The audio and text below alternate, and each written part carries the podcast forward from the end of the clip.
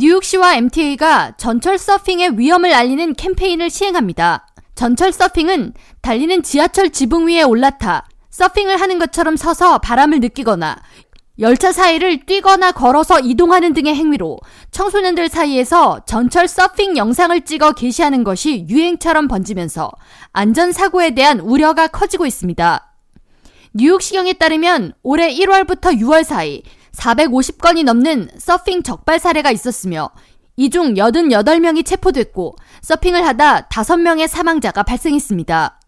뉴욕시는 청소년들이 직접 참여한 서핑에 대한 위험을 알리는 영상 등을 소셜미디어를 통해 게시하고 포스터와 디지털 사이니지를 통해 서핑 금지 캠페인을 이어간다는 계획입니다. I want people to like actually hear from a teenager. Even if we save one life, we make a difference.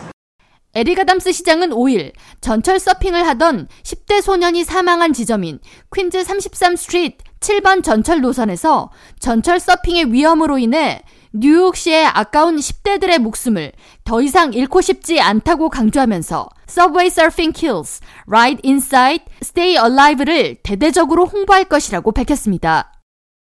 These are young New Yorkers with promising futures that are tragically cut short. It is about peer to peer communication, interaction to stop this horrific action. MTA 측은 소셜미디어 회사들을 통해 전철 서핑과 관련한 내용을 담은 2,600여 개의 영상을 삭제했다고 밝혔으며 추후 인스타그램이나 틱톡, 스냅챗 등의 앱에서 지하철 서핑 관련 영상이 게시될 경우 자동 삭제가 이뤄질 예정이라고 덧붙였습니다.